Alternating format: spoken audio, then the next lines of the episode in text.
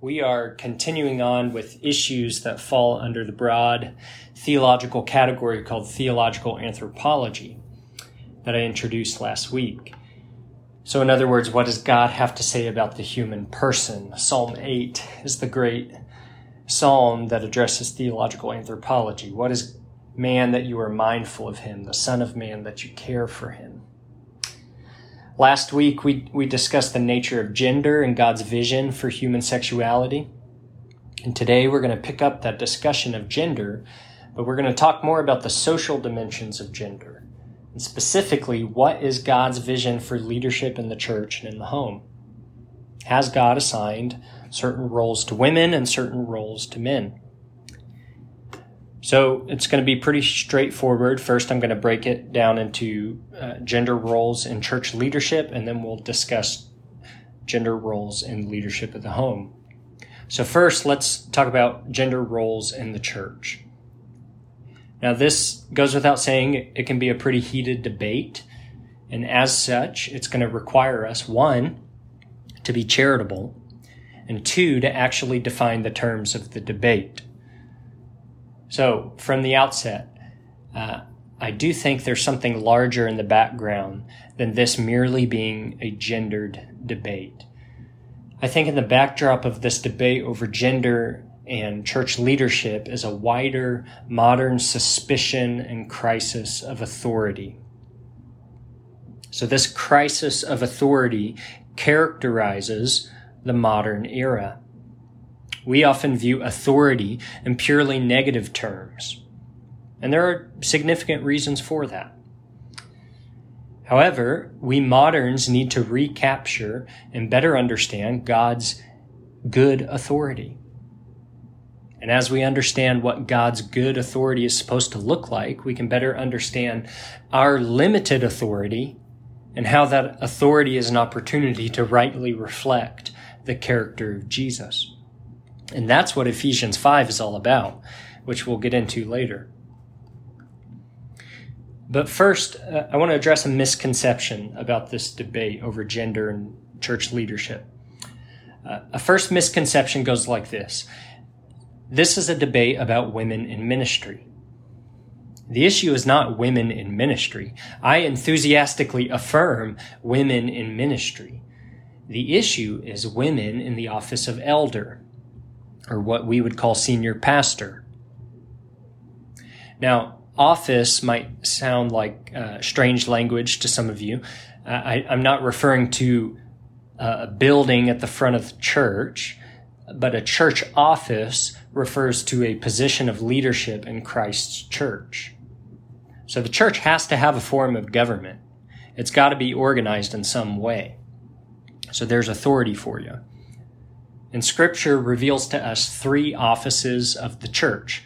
Apostles, which I believe have ceased in the sense of the original twelve apostles or the Apostle Paul. Uh, nobody alive today has the same authority that those apostles had. So there's the office of apostle. Then there's the office of elder or pastor. Those words are kind of used interchangeably in Scripture. And then there's the office of deacons or deaconess, which just means servant. And historically and consistently, for two thousand years, the church has largely reserved the office of elder to qualified men. And the church has affirmed a pattern from Scripture of male leadership in the home and male leadership in the church. And that's been true across eras, continents, and cultures. Now, some people would say that that tradition is not a good thing, that that is the result of negative forms of patriarchy, ways women have been viewed as inferior to men, or tragically through misogyny, instances where women have been abused and mistreated not only in society but in the church. And so really it's not until the twentieth century where you begin to see this widespread movement that has subverted and challenged the consensus of the church and has begun to open up the office of elder to women. So again, the debate is not about women in ministry. Women are an essential part of ministry in fulfilling the Great Commission. Southern Baptists especially know that if you look at the amount of women serving overseas with the I M B. So it's not a debate about women in ministry. It's a debate over the office of elder. And in these matters, you are either egalitarian or complementarian. And there might be some variation within each of those labels, but really those are the two basic options. And, you know, one of the de- debates about this very issue is the terms themselves.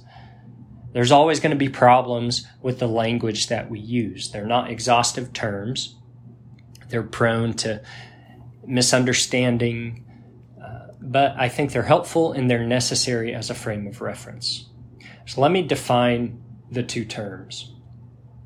First, egalitarianism. Egalitarianism is the view that men and women are equal in all respects, their nature, relationships with one another, and roles in society and in the church. And specifically in the home, men and women share equal authority in submitting to each other. In the church, men and women can serve in all the ministries of the church, including eldership, what we would call pastor or senior pastor.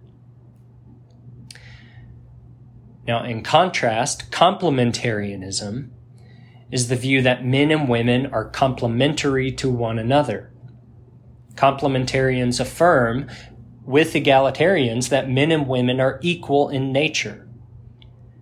Yet they differ from egalitarians in that they believe men and women are distinct in terms of their relationships and their roles. Thus, they hold to male leadership in the home, where the wife submits to his authority, and in the church, they would say men and women can serve in all the ministries of the church except for the office of elder, which is limited to qualified men.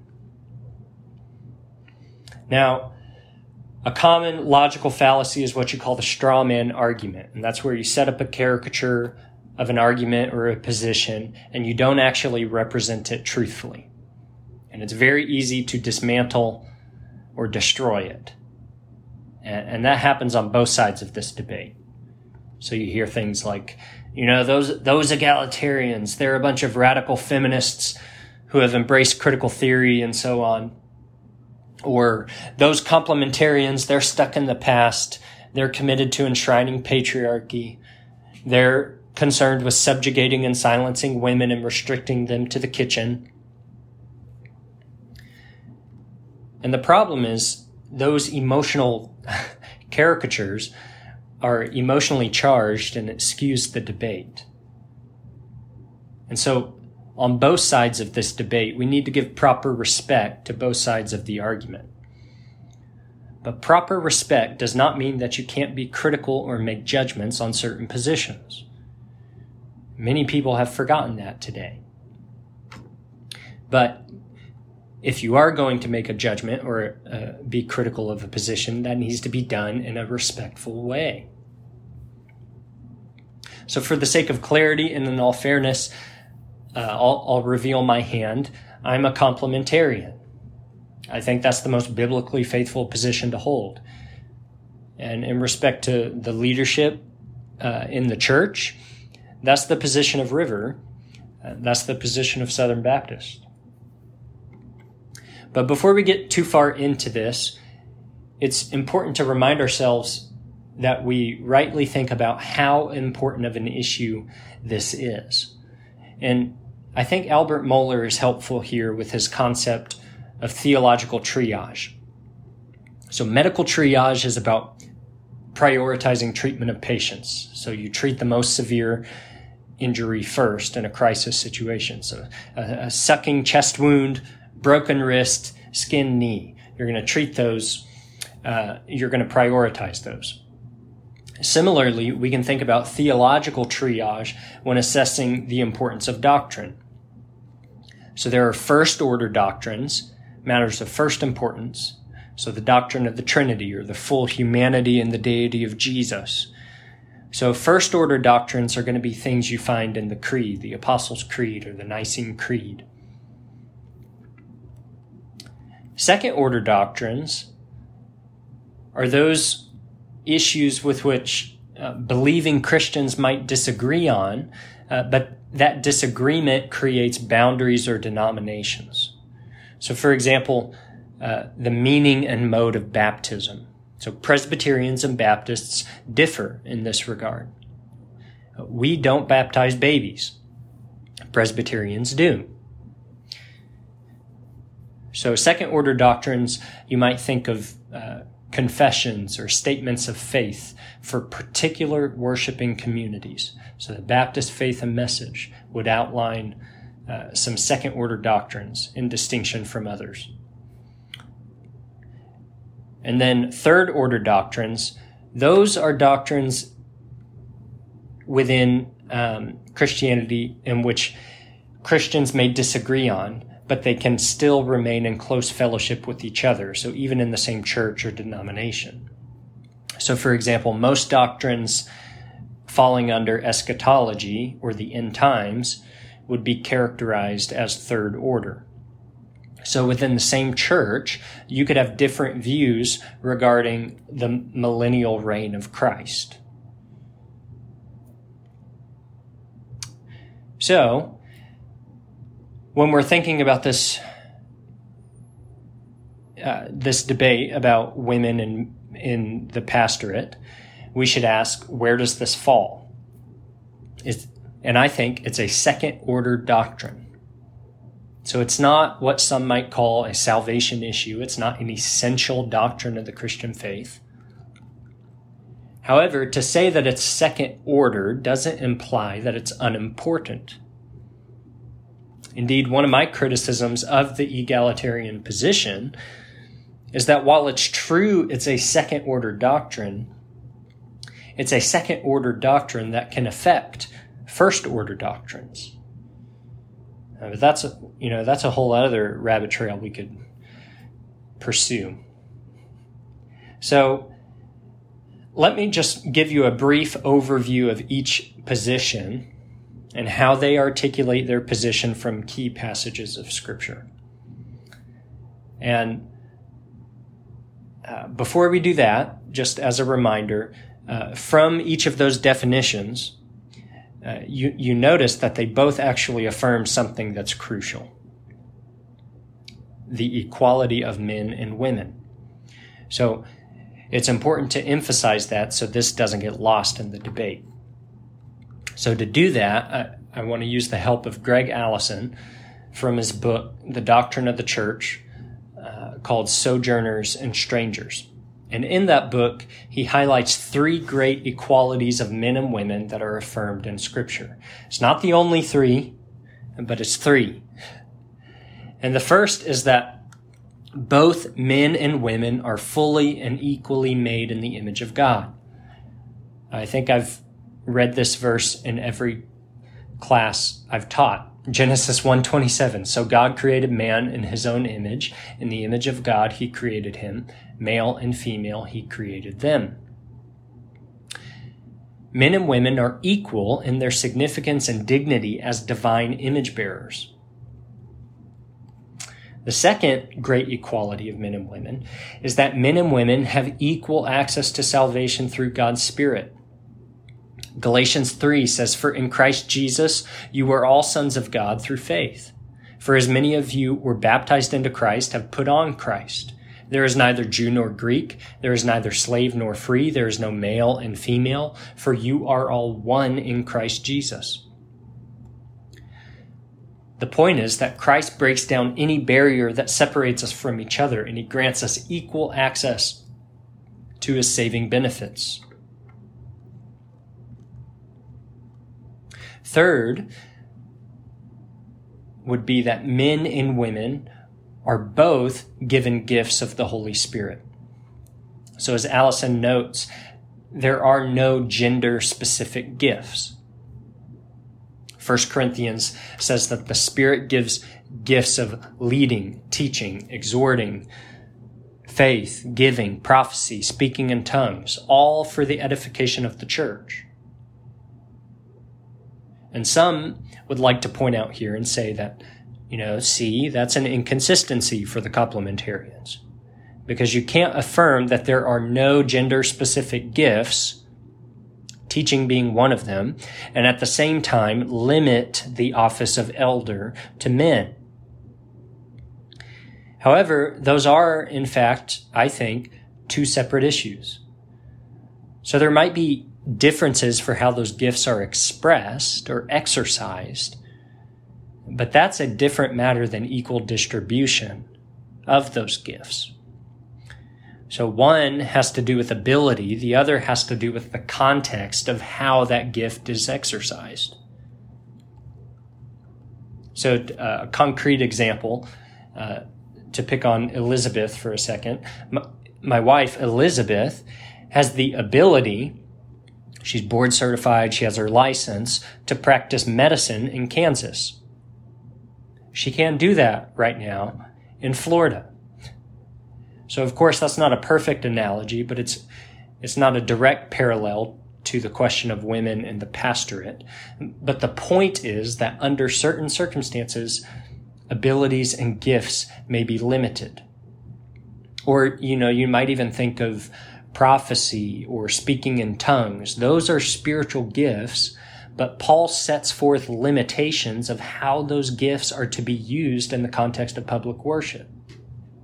So equal distribution of gifts uh, does not mean that um, they are equally expressed and applied in, in given contexts. So as we look at those two views, complementarianism on the one hand, egalitarianism on the other, it's important that we remember those three biblical affirmations of the equality of men and women.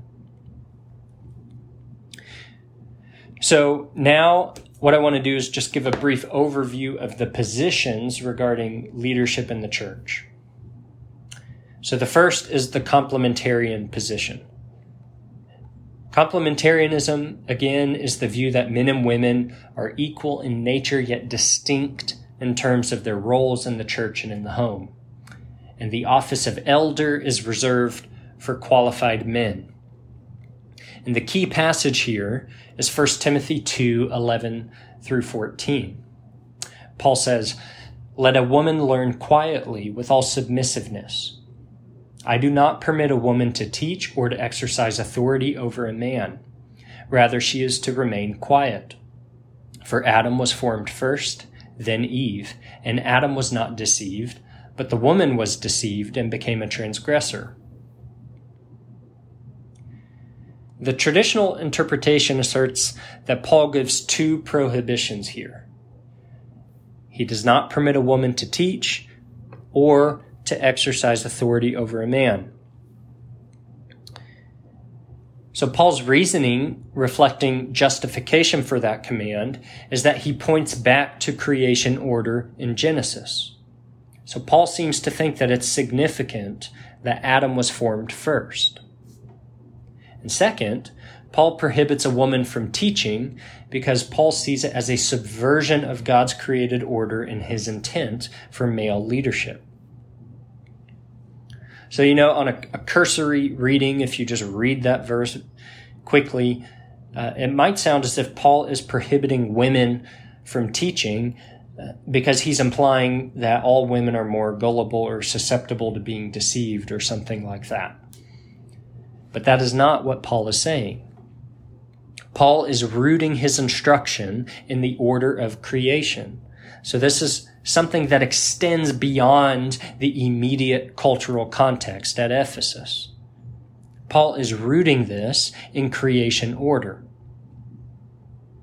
And so Paul describes the specific conditions and circumstances surrounding the first sin. And Paul suggests that the first sin was a disruption of the creation order. So here, here's what happens. God first creates Adam, and before God created Eve from Adam's side, God gave Adam the instruction not to eat of the tree of knowledge of good and evil. So it's presumed that Adam was given the responsibility for teaching and relaying that information to Eve. So God creates Adam. God gives a command to Adam. Adam is supposed to teach Eve, and together they were to be co-rulers of God's good creation. But then Satan comes in and he inverts and subverts that creation order. So Satan approaches Eve first, though she was created second. So he he approaches Eve, he deceives her, and then Eve influences Adam, and together they both fall. And so what you have there is this inversion. So God's prohibition on women teaching is rooted in that creation narrative. God's original design was for male leadership. And so the prohibition on women teaching is not because women are more gullible, but it is rooted in God's good design. And the responsibility that God gave to Adam to lead and to teach all occurred pre-fall in the goodness of God's creation. And so it's obvious post-fall how that's been distorted and abused because of human sinfulness. You know, another thing we should ask about this passage in First Timothy is, what does quietness mean? You know, some English translations choose the word silent, that a woman should be silent.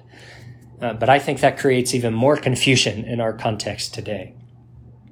So surely quietness does not mean that a woman must never utter a word in a public worship service. And that would contradict what Paul writes in First Corinthians eleven, regarding women praying and prophesying in the church. It, it also logically just doesn't make any sense. So think about our context here at River. Is Brenda not supposed to ever get up on front of the stage and, and, and give announcements or pray? Is Anna Laura or Allison or Kim, are they not supposed to stand up on stage and sing? No. Don't be ridiculous. The word quiet that Paul uses there is actually the same word quiet that Paul uses earlier when he instructs us to lead a quiet life, dignified in every way, in verse two. So the, the word doesn't mean one thing there and mean something else here. Paul is not suggesting that we should live silent lives where we don't utter a word. So in all of this, it's important to remember that the governing context is the spirit of worship in the church. And what God wants is pure worship. Jesus said God desires those who worship in spirit and in truth. And so in verse eight, Paul instructs men that they need to worship lifting Uh, lifting up holy hands without anger or quarreling. So he's not necessarily talking about the physical posture of their hands. What he's talking about is the posture of their heart. Worship without hypocrisy. Worship flowing out of a life that's not marked by anger or quarreling, that's not infected with those sins. And so just as Paul gives that command to men in verse eight, he gives the women a command in verse nine not to be concerned with adornment, with outward physical appearance as a marker of status in public worship. Instead, public worship is to be focused on the heart. So just as the men are told not to argue and quarrel, so are the women. They're turned to learn in all quietness. Their heart is not to be marked by this argumentative spirit.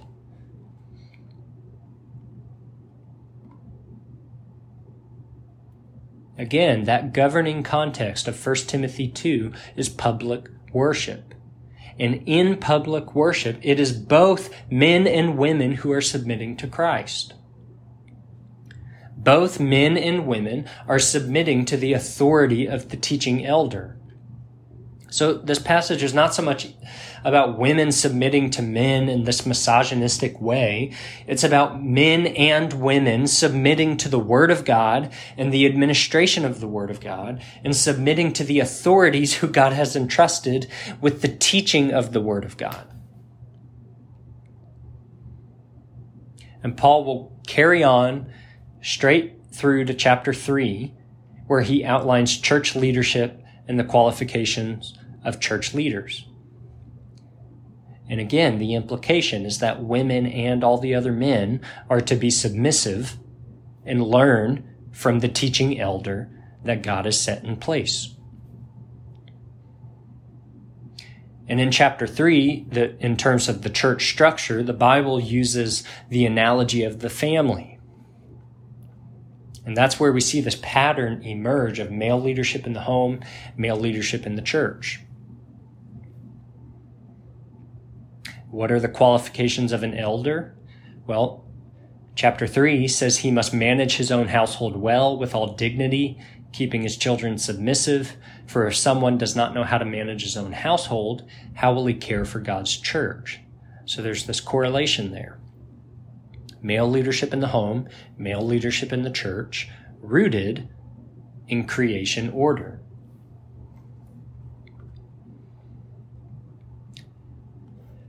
So that's the complementarian position. Let's move on to the egalitarian position. So uh, egalitarianism is the view that men and women are equal in all respects, in their nature, in the offices of the church, and in the home. And for egalitarians, as they look at First Timothy two, they would say the cultural context governs their interpretation of Paul's prohibitions. So in other words, it was simply a cultural prohibition, a culturally specific prohibition that's no longer relevant today.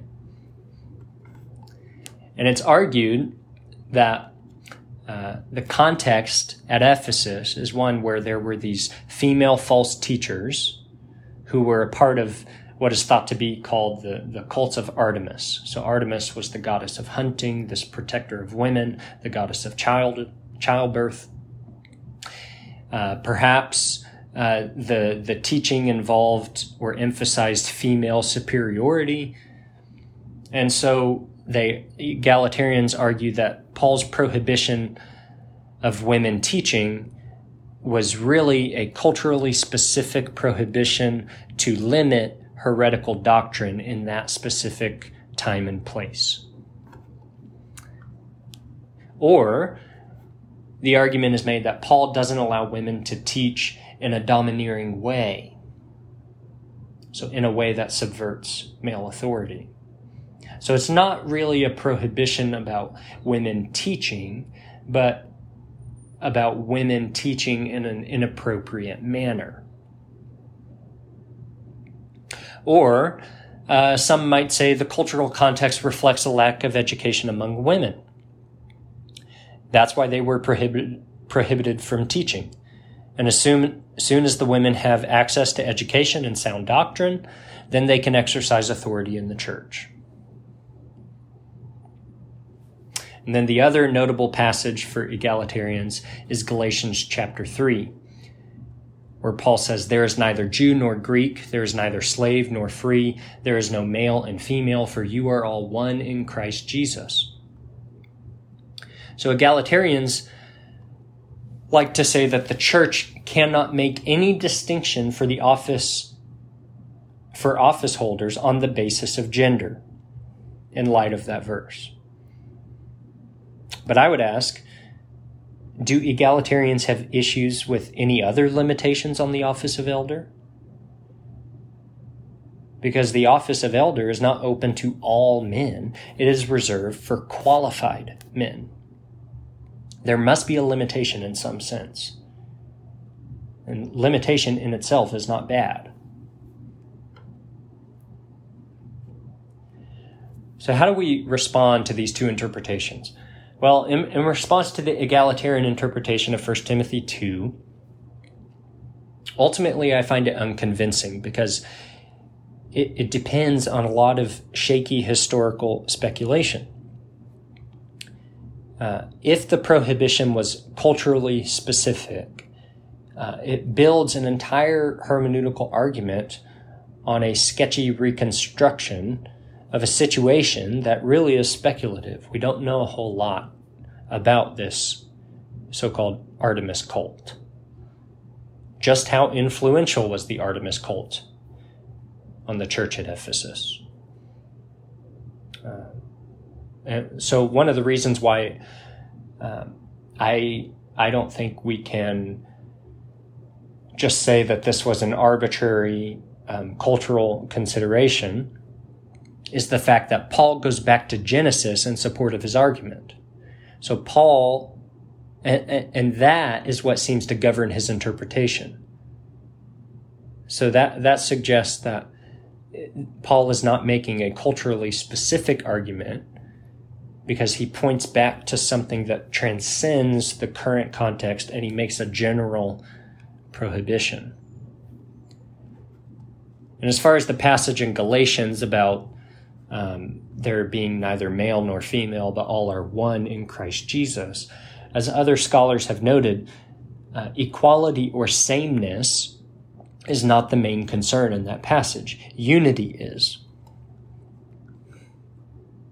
So there, there's a lot more that I could say. Um, there are books upon books that have been written about this issue. Books upon books will continue to be written about this issue. But ultimately, I find that the complementarians make the stronger exegetical arguments. And in the end, I want to submit to Scripture. So the real practical question for us, if if we embrace a complementar, a complementarian perspective, is how do we ensure women are actively involved in the ministry of the church? And here, I think it's important not to focus so much on rights as it is to focus on gifts. Because rights language, as it's used today, really is foreign to the biblical text.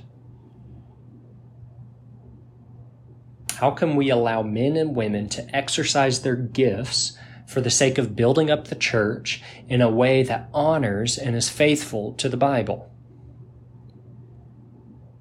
So we have women on staff at River, but they're not in the authority structure in terms of the elder body who employs Terry. And so they're not over heads of households in terms of authority. So you have, you know, Sherry is, uh, she leads the youth ministry. Brenda leads the women's ministry.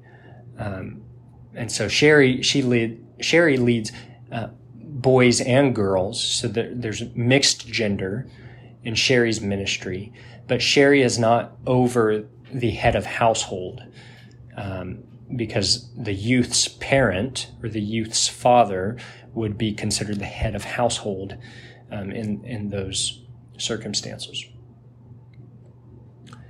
And the other thing I'd say is you don't have to be in a staff position to be involved in ministry. And so we have lots of women who are serving as small group leaders, uh, other capacities in the church. So there's plenty of opportunity for women to be thoroughly involved and invested in the church in, in the exercise of their gifts. So now let's move on to discussing gender roles in the home. And so we talked a lot about leadership structure. Uh, but what about the home? And if you were here last week, I talked about how I think we should resist gendered stereotypes. Uh, I said that I believe that there are not character traits or personality qualities that belong exclusively to men or to women, but that there are common human properties that express themselves in gendered ways in specific contexts. And it's possible to affirm that and also uphold traditional biblical understanding of male leadership in the home and in the church. So, for instance, uh, the Bible never tells us that women should never leave the home or that women can't make money, can't make more money than their husbands.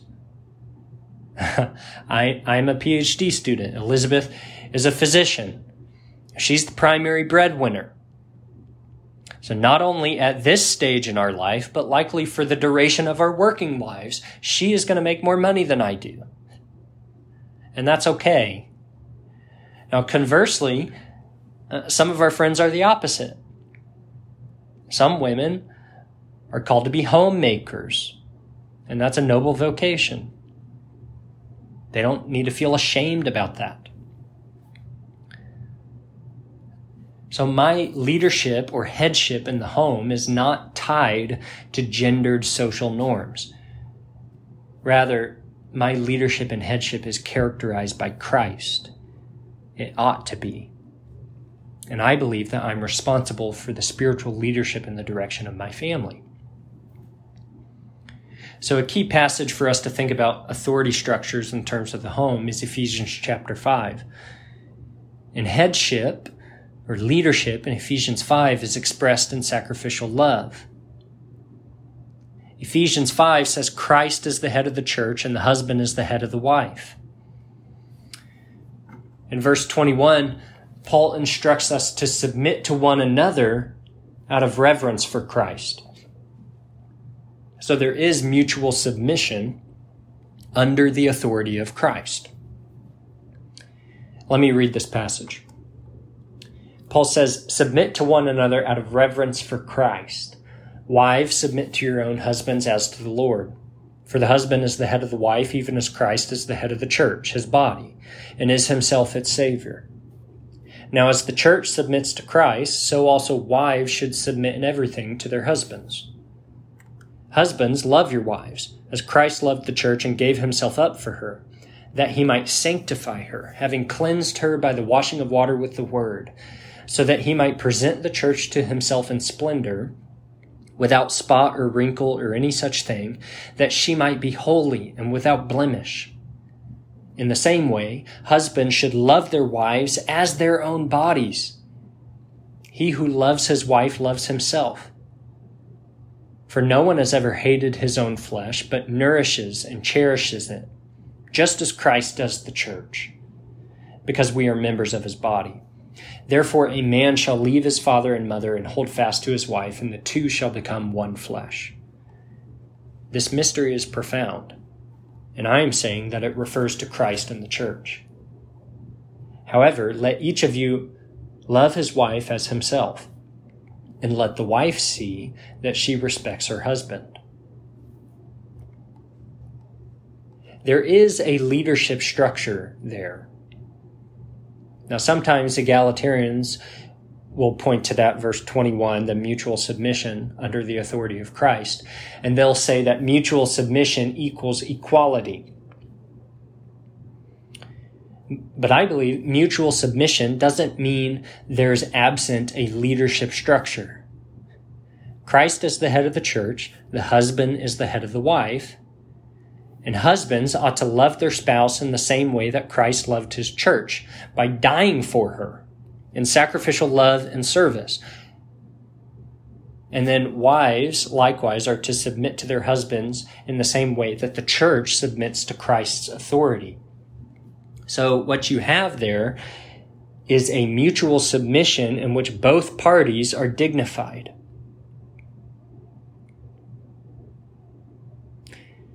So again, Ephesians five refers to leadership structure, and it's doing so, it's not reinforcing gendered stereotypes. You know, we often hear about toxic masculinity. That's not what Ephesians five is describing. The masculinity Ephesians five is describing is a male leadership that is characterized by Christ-like love. The passage is not reinforcing gendered stereotypes that women are more natural followers or, or that they need to be restricted to the certain domestic spheres or things like that. The passage is giving us a vision of leadership, followership, and submission, mutual submission, uh, that elevates and dignifies, especially elevates and dignifies the woman.